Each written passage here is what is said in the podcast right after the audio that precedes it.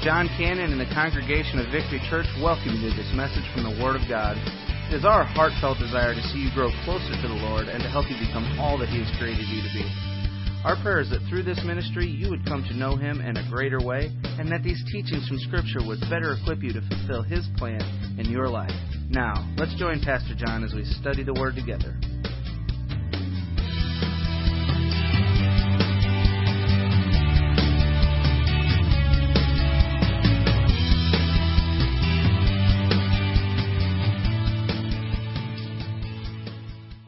Sunday I talked to you. I'm in this series for the for four weeks, started last Sunday, uh, on Christmas characters.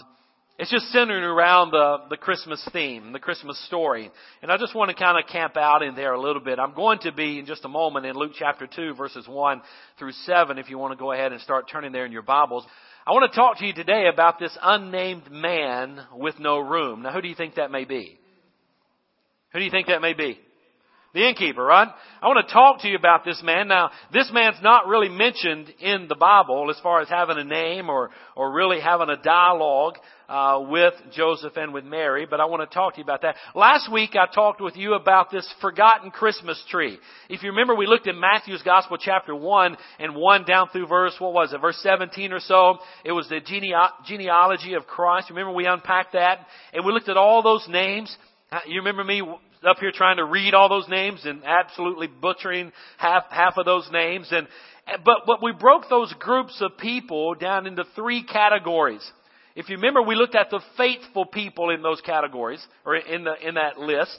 Then we looked at the ones that had failures, right? I mean there were many that had some huge bloops and blunders in their life. They were failures, so to speak, but yet they're still in the lineage of Christ. And then there were some in there that were named that we knew absolutely nothing about, so we, we categorized them as the forgotten seemingly forgotten people, but certainly not forgotten in God's eyes because He put them in the list of the genealogy and through their lineage came the birth of, of Jesus Christ Himself. So oftentimes we may, you know, hopefully we can be those faithful people, but while we're, while we're being those faithful people, sometimes we may have some failures along the way, as, as the list revealed to us. And then also along the way, sometimes we may feel like we're completely forgotten, that God doesn't even know where I am or who I am. I'm here to tell you today, He knows who you are. He knows he, he's watching you. He knows if you're faithful or not. He knows if you've had a failure and he can still use you as a result of a failure and know you're not forgotten. He knows exactly where you are and what you're going through. So I don't know about you, but I found encouragement by going through that list of names last week and just thinking about that all, even all through this week in my own life and trying to make some application there. Today I want to look in Luke chapter 2. Now last week we were in Matthew chapter 1 verses 1 through 17, which is probably the least read passage of scripture whenever we're talking about the Advent or the Nativity, right? We usually, whenever we're thinking about Christmas, we don't go to Matthew 1 and read the lineage of Jesus and kind of trace back his ancestors. But there's great benefit in knowing some of that information there. Today I'm going to talk about a passage of scripture that's, that's very popular. Matter of fact, it may even be the most read passage of scripture whenever we talk about the Advent or the Nativity. So if you have your Bibles, look in Luke chapter 2, and we're going to read in verses 1 down through verse number 7, and we'll have it on the screen for you as well. In Luke chapter 2, verses 1 through 7, it says this, In those days a decree went out from Caesar Augustus that the whole empire would be registered or taxed. And the first registration took place while Quirinius was governing Syria. So everyone went to be registered, each to his own town. And Joseph also went up from the town of Nazareth in Galilee to Judea, to the city of David, which is called Bethlehem, because he was of the house and the family line of David, to be registered along with Mary, who was engaged to him and was pregnant. And while they were there, the time came for her to give birth. And then she gave birth to her firstborn son. Now, verse number seven is going to be my text verse, okay? And we're going to really unpack this one a little bit and dig a little bit deeper in that no room part. But verse seven says, Then she gave birth to her firstborn son. And she wrapped him snugly in cloth and laid him in a feeding trough because there was no room for them at the lodging place or at the inn. Let us pray together. Father, we thank you for our time together thus far. We thank you for the music set and the worship that we've been able to experience. We thank you for the wonderful fellowship that we've been able to have with each other. And Lord, now we ask you to speak to us through your word as we just glean from your word here for a few moments this morning. I pray that the Holy Spirit of God would speak to our hearts and finger around our hearts and, and help us and give us understanding to your word. But not only just understanding, help us to apply your word to our lives on a daily basis, not just on Sunday, but every day of the week. We ask your blessings on everyone that's here, and our prayer is that if there's one here that's discouraged, that God, you would encourage them today. If there's one here that doesn't know you as their Savior, my prayer is today that they would receive the greatest gift that could ever be given, and that's your Son, Jesus.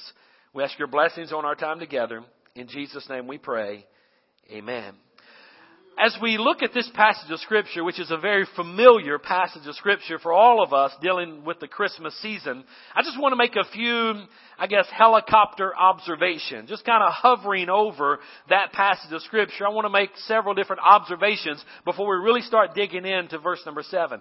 Observation number one I want to make is this, that God used, God used pagan rulers to get Jesus to Bethlehem.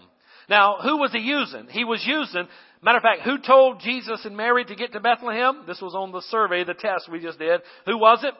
Caesar Augustus, right? Now, was he wanting them to come so that he could bring the Christ child in so that he could be born there? No, he had no recollection of that or no idea that that was even taking place at all. He, he was bringing everybody in for one reason and one reason only. What was that? Money, right? Um, for him to understand how much money he was to get into his kingdom, he had to number the people and find out exactly how many people were out there. So he was doing a census. He was doing a registration. He was having everyone come in. Little did he know that he was playing right into the sovereignty of our God. That God was orchestrating this entire event and he was using a pagan ruler of the day so that his sovereignty, His plan could come to fruition. And God even does that today. God uses saved people as well as unsaved people. God uses everybody to bring about His will for us in our lives as well as in our country and in our nation, in our world, even today. As a matter of fact, it was said that when Caesar started his reign, his reign in Rome, it was said that Rome was built out of bricks. But at the end of his reign, it then changed from Rome being built out of bricks to Rome being built out of marble. I mean, he really taxed the people heavily and he brought in a lot of revenue. And so one of the reasons to find out how much money he was going to get in taxes, he needed to do a census and number the people. So God used the rulers to get Jesus to Bethlehem. Observation number two is this. Here's what I want you to understand and know. Christianity is an historical faith. Okay? It's not some, it's not some fable. It's not some fiction. It is fact. What we are placing our faith in, the person of the Lord Jesus Christ, it, there are historical accounts that have been recorded all down through history. So whenever you place your faith in Christ, I don't want you to think about you're placing your faith into something that's just uh, not really a tangible. There, there really is something we can anchor our faith in. Our faith is recorded all through history. We can go back to places, we can go back to times, we can go back to events, and we can see exactly when things were unfolding and exactly when things were taking place. Luke was a great historian. As you read the Gospel of Luke, you'll find that he really articulates very well the history of the day, the history of the events. So I want you to know, as our faith being in Christ, Christianity is an historical faith that has some bedrock foundation to it. It's not some pie in the sky thing, right? I want you to see that. Just an observation. Observation number three is this. This is not really my sermon. This is just the introduction, okay? Which usually winds up being my sermon. Number three is this. Throw it up on the screen if you will. Jesus had to be born in Bethlehem to fulfill the scripture. Jesus had to be born in Bethlehem to fulfill the scripture. In Micah chapter 5 and verse number 2 it says, But you, O Bethlehem, though you were small among the clans of Judah, out of you will come for me one who will be ruler over Israel, whose origins are from old and from ancient times. So Jesus had to be born in Bethlehem. So all of this is God orchestrating this plan to bring him there so that he could be born there. Observation number four. And I don't want you to miss the symbolism here. Bethlehem literally means the house of bread. Bethlehem literally means the house of bread. Now I want you to think about it if you will. Here we have the bread of life. Jesus himself. He said in John 6, 51, he said, I am the living bread that came down from heaven. If anyone eats of this bread, he will live forever. And this bread, bread is my flesh, which I give for the life of the world. Now, Jesus himself, later in life, obviously, in John 6 and 51, is saying that I am the bread of life. And here we have the bread of life being born in the house of bread. And where did they lay him? In a feeding trough. Right? So the connection is this. If you will feast on the lamb, and by the way, what was real close outside on those Judean hillsides? Sheep. Right? And so here we have the sheep. And by the way, what were they raising those sheep for? To be, to be taken in, really, to be taken into the temple, to be sacrificed right? So they could use it as an act of worship. So here we have all this symbolism taking place around this story, and there's a whole message you could preach on all of that. I don't have time to dig that out, but I don't want you to miss it. Here we have the bread of life lying in the feeding trough. Jesus himself said, I am the bread of life in the house of bread, which is Bethlehem, and he is there. And if we will feast on Jesus, which became the sacrificial lamb for all of us, then I promise you we will never hunger again. Amen? What a great message there is there. Okay, that's just a few observations. I want us to look down in verse number seven. I want you to get this. In Luke, Luke chapter 2, in verse number 7, look what the scripture says. Then she gave birth to her firstborn son, and she wrapped him snugly in cloth and laid him in a feeding trough because there was no room for them in the lodging place. Now, there's several observations, actually five, that I want to make here before we get really down to the meat of what I want to share with you. Here's five observations right out of this verse. Observation number one, I want you to see that this is an ordinary birth. Okay? Luke doesn't go into great detail describing uh, about the labor. He doesn't spice it up at all. He doesn't exaggerate any. He doesn't embellish the story any. He just simply says that she, being Mary, gave birth. In other words, Mary just did what women do. Just gave birth. Uh, some of you ladies may think there's a little more to it than that. But from a guy's perspective, Luke's writing, she gave birth, right? Uh, just an ordinary birth. And that really was just an ordinary birth, although we know that it was far more than that. But I want you to see the scripture, she just gave birth. Observation. Observation number two. Who did she give birth to? Notice that Luke says it's her firstborn son. Right? So Mary gave birth to a firstborn son, which leads me to believe that Mary had other children after having Jesus, right? Now there's some out there in the world today that believe that Mary had no other ch- children other than Jesus himself. But that's just not correct. Because the Bible records for us in, in Matthew's Gospel chapter 12 and verse 46, in Matthew chapter 13 verse 55, in Mark chapter 3 verse 31, in Luke chapter 8 verse number 19, in John chapter 2 verse number 12, in John chapter 7 verse number 3. All of these are references of other children that Mary had. Okay? Just an observation. Do with it what you need to do with it. I'm just trying to get you to understand the biblical reference of the story. Okay? So it was her firstborn son. Observation number three I want you to see is this.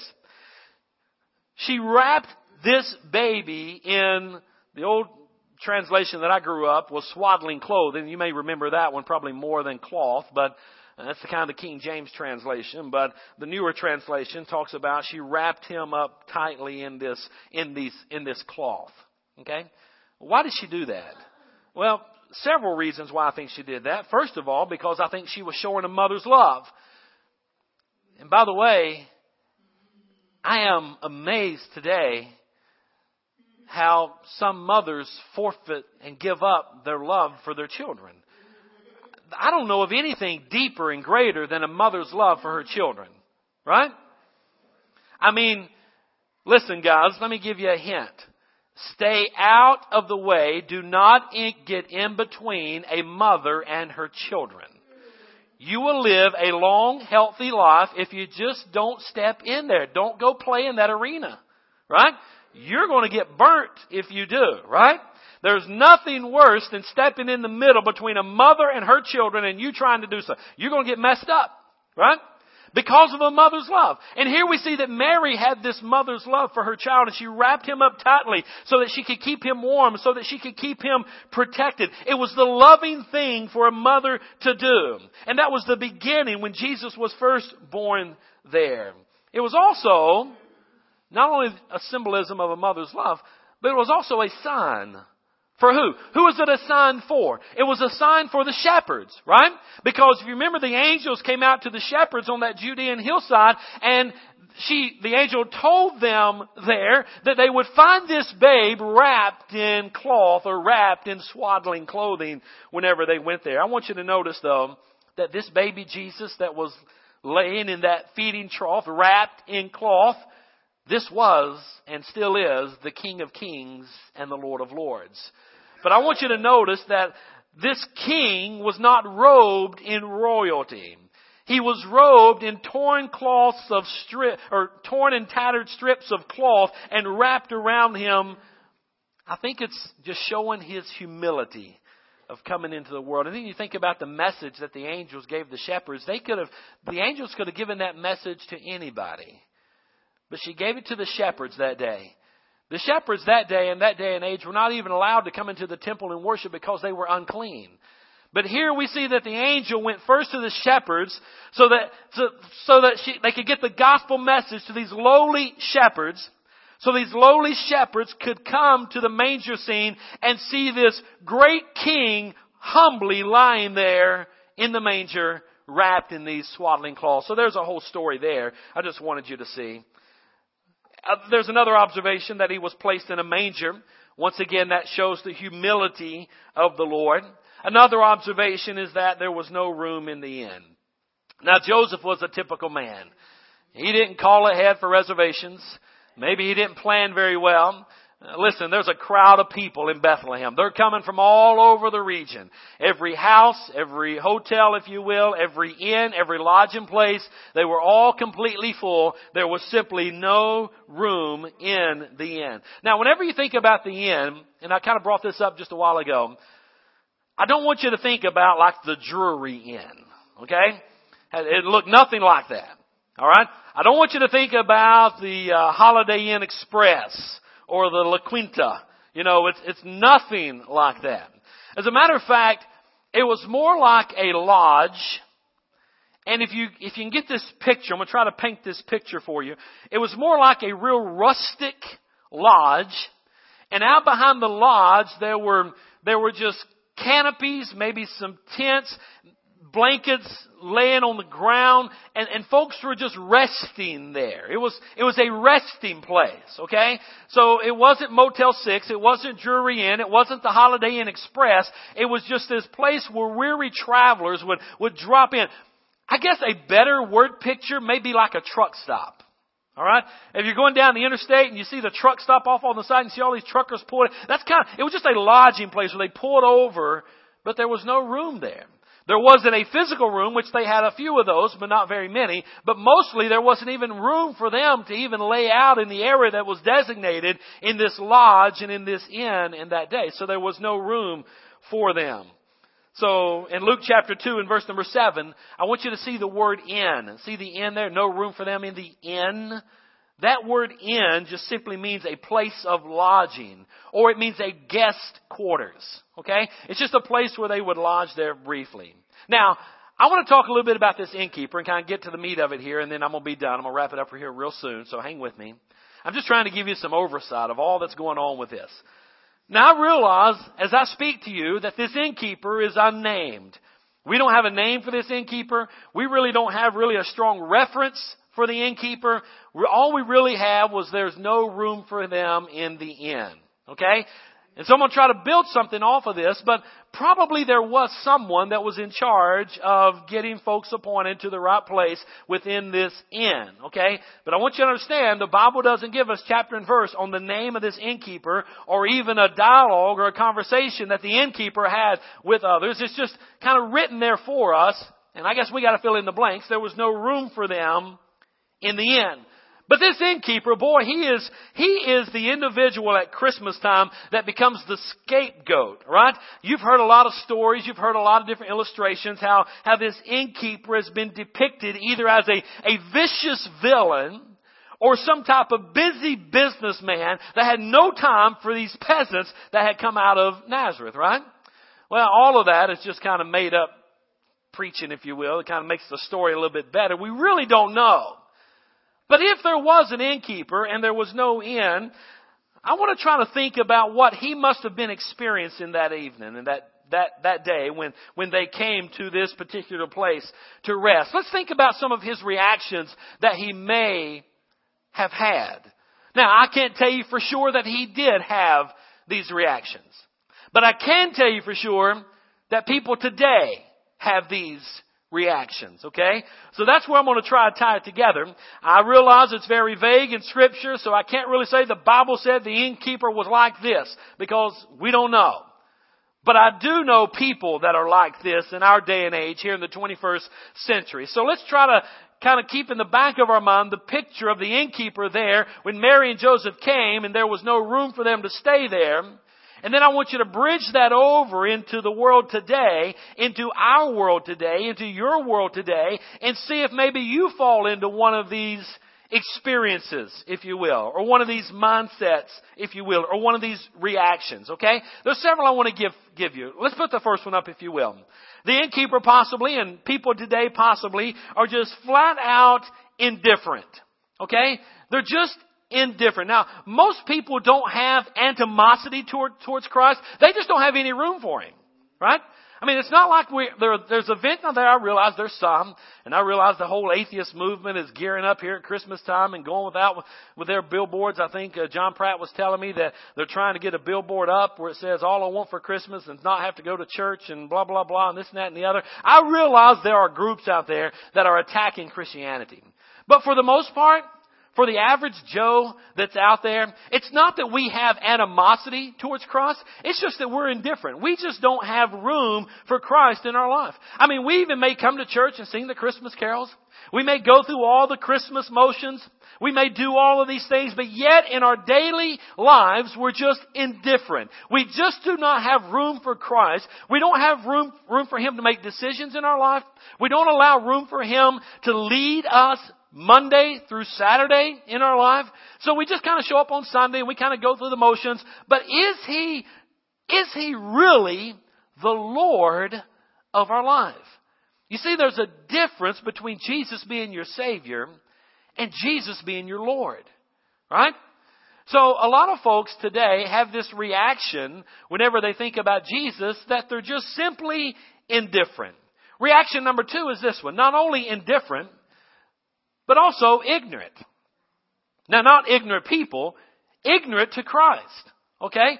This innkeeper, if there was one that they actually went and talked to, and I say that because I don't have chapter and verse. Remember I tell you, if you don't have chapter and verse, you can't bank on it, right? We just gotta speculate here. If this innkeeper did have a conversation with Mary and Joseph that day, then possibly he was just ignorant of who they were.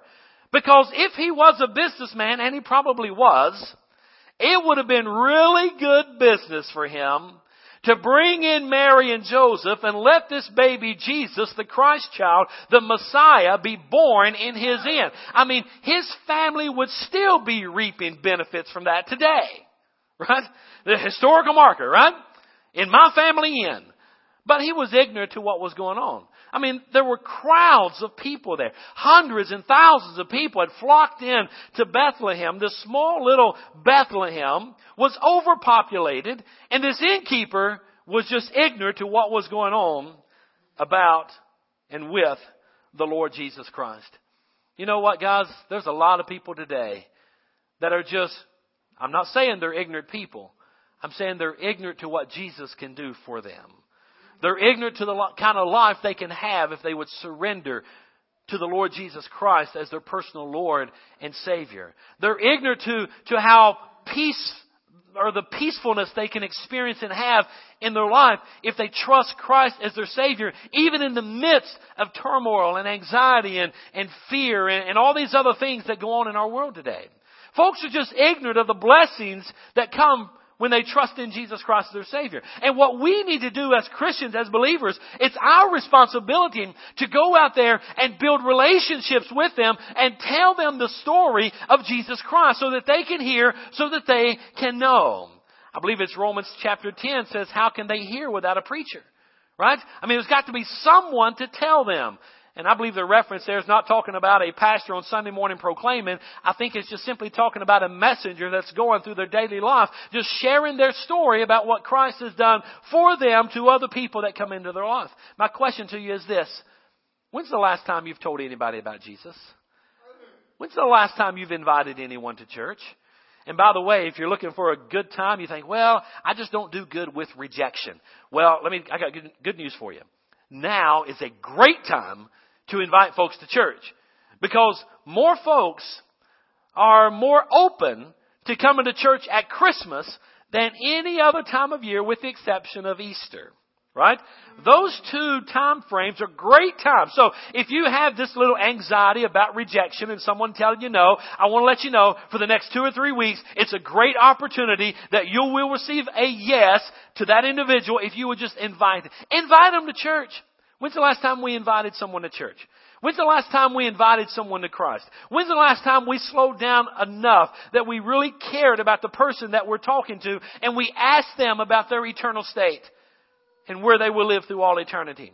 Now I'm not talking about driving the gospel. I'm talking about just engaging in a conversation with someone and being genuinely concerned and inviting them to church or inviting them to Christ. You may say, well, I just don't know how to share the gospel. Well, here's, here, let's, let's make a deal. Okay?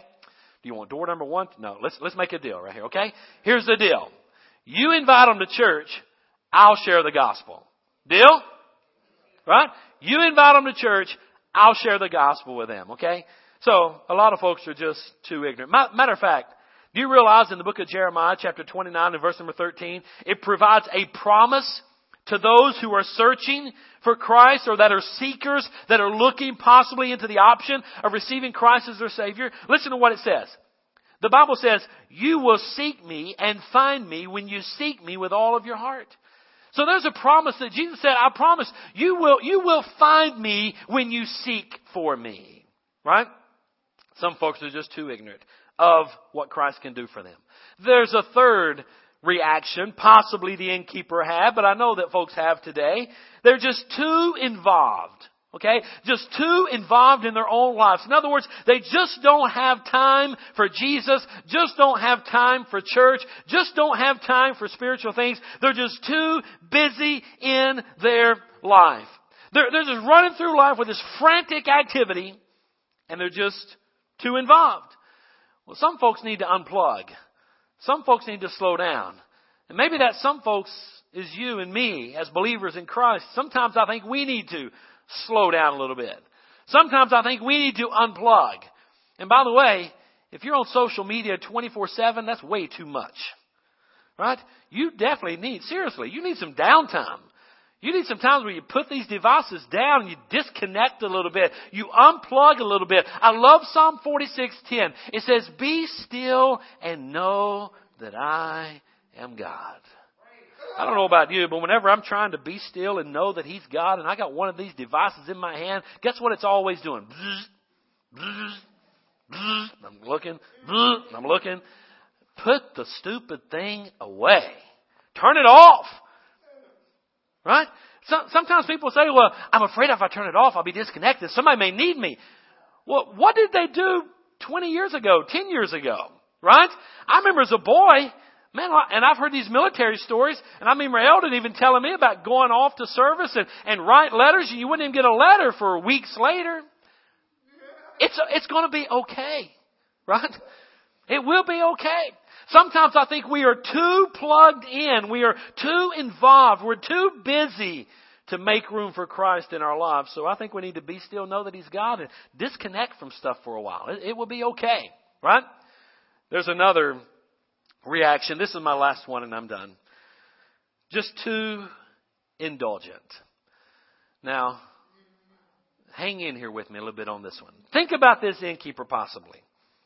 You see, the innkeeper may have been, once again, we really don't even know, but he may have been overly focused on his business than to worry about these two peasants from Nazareth and trying to provide for them and make room for them. This innkeeper may have been chasing after the all elusive shekel, if you will, or the dollar in our terminology, to even pay attention to what was going on right in front of him. There are some people that are just too indulgent today. They're too busy in their careers and they're too busy making their money and they're too busy buying their stuff and they're too busy with their things that they just don't have room for Christ in their life. Either to be their Savior or to serve Him and sacrifice and give time to Him. And guys, we need to be careful with that.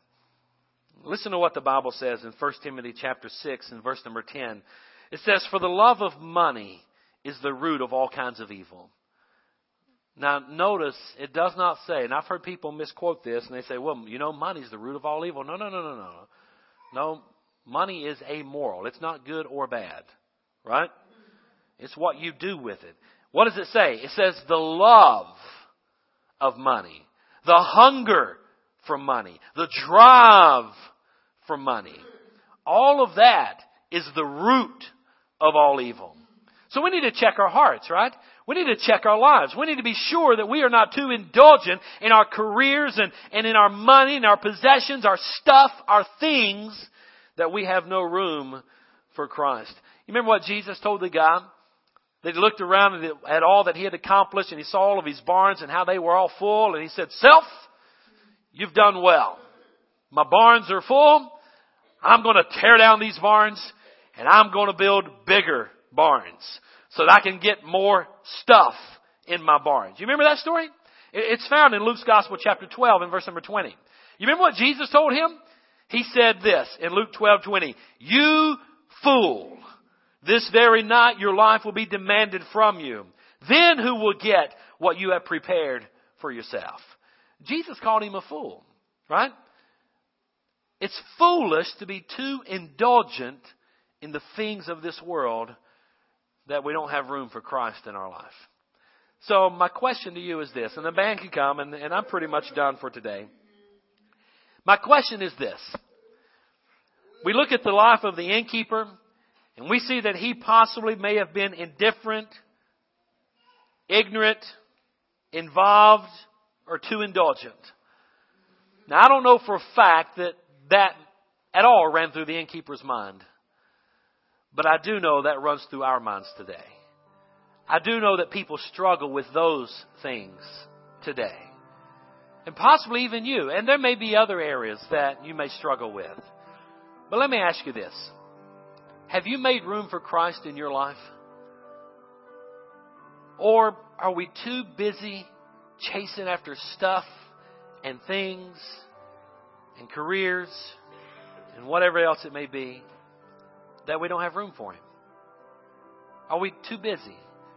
And sometimes I think that's where probably most of us as Americans fall into that trap. We get far too overcommitted in life.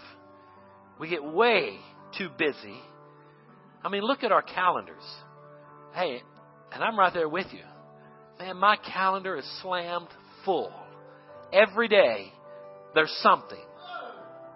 Every day. And sometimes I think we need to get back and we need to reevaluate our lives. We need to look at our calendar and say, you know what? I'm going to scratch that today. And I'm going to spend time with the Lord and I'm to I'm to sacrifice some time and I'm to scratch that today and I'm to give it to the church in ministry and I'm to I'm to serve the Lord, the Lord through serving in my local church or or I'm to look across the street and I see a neighbor that needs help and I know that I'm busy doing all this stuff, but I'm to let it go for a while and I'm to walk across the street. And I'm to help my neighbor do whatever it is they're doing. What are we doing? I remember as a boy many years ago, I saw a church sign that said this. It said, You only love God as much as you love your brother the least. And whenever we think about our lives as Christians, we think about this great love that we have for God. How can you measure that? Well, the only way I know to measure my love for God is to turn around and see what am I doing for other people? Not for myself, but what am I doing for other people? Question. Think about last week. What did you do for someone else last week? What did you do for the ministry last week? What did you do for your neighbor last week? Listen, don't neglect the home. Husbands, what did you do for your wife last week? Wives, what did you do for your husband last week? I mean, let's don't forget to serve each other while we're serving the world. Hello? Are you with me? We only love God as much as we love our brethren the least. So let's don't get too busy in our life that we don't have time to serve. We don't have time to give to people. We don't have time to share with people the message of Jesus. Let's don't get too busy. We don't have time to invite them to church. Let's take time this week. Let's don't react in this mindset of the innkeeper that I've tried to unpack for us today. Let's live a sacrificial life. Let's think about how Jesus would have lived this life and let's do what he did. Amen. Let's pray. Father, Lord, we thank you for our time together today. And as we unpack a little bit of what may have been running through the mind of this unnamed innkeeper in Scripture. Father, we can't say for sure that that was taking place in his life. But God, we can say for sure that some of these things may be taking place in our lives. And God, I just pray that your Holy Spirit would finger around in our hearts and help us, Lord, to look for opportunities this week to serve our fellow man, to reach out to a neighbor, to reach out to a friend, to reach out to a co worker and, and to help them, to serve them, to minister to them, to love them, to give of our time to them. God, help us also to look into the ministry of the church. There's places for folks to serve. There's plenty to do, but the laborers are so few. And Father, we ask for laborers. We ask for workers. We ask for servants. We ask, God, that you would lay it upon the hearts of your people, that they would fall in love with their church and with the ministry, and they would give and they would sacrifice and, and they would serve through the church. Father, maybe there's someone here today that that wants to trust you as their Lord and as their Savior. And my prayer is right now that that individual would look to you in prayer by faith pray something like this. And if that's you, why don't you pray silently with me this prayer and just say, Dear God, I realize that I'm a sinner. And today, Lord, I want to give you my life. I ask for you to forgive me of my sins. I repent of them. I turn from them. And I give my life to you today. I believe you are the Son of God. I believe you died on the cross for the sins of the world, even for my sins. I believe you were buried. I believe you come out, came out of the tomb victoriously the third day. And I believe you ascended back to God the Father and that you're coming again one day. And Father, right now, I just want to give you my life and pray, dear God, that you forgive me and that you become my Lord and my Savior this Christmas season. Jesus' name we pray.